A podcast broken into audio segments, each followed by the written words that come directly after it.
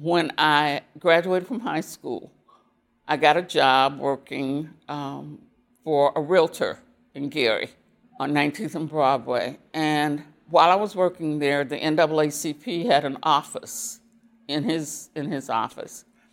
And they were attempting to get African Americans as clerical workers at U S. Steel.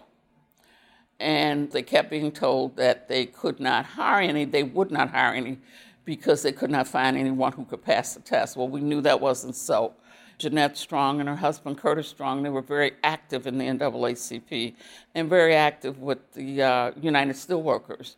And so they asked me to go to U S. Steel and take the test and see how it came out.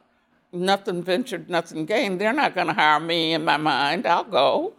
And uh, because I knew that the salary was good, and I'll, I'll try it.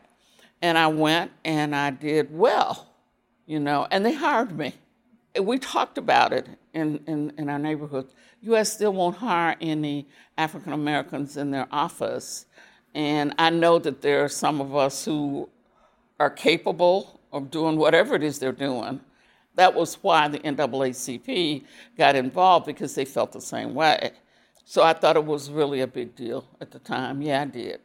On my first day of work, the guy, I went to work for what they called at the time the production planning department. The guy who was over the department called me in to talk to me because he said that I might have some problems because they had never had anybody black in the office, no African American. And uh, if you have any problems, you need to come in and see me.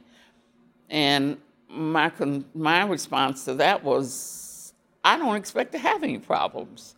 And as it turned out, I did have an incident with one young lady who really just, uh, my being there was just a problem for her. But uh, by and large, he says, I don't, you know, they may even have some problems in terms of the restrooms. You're using the restrooms.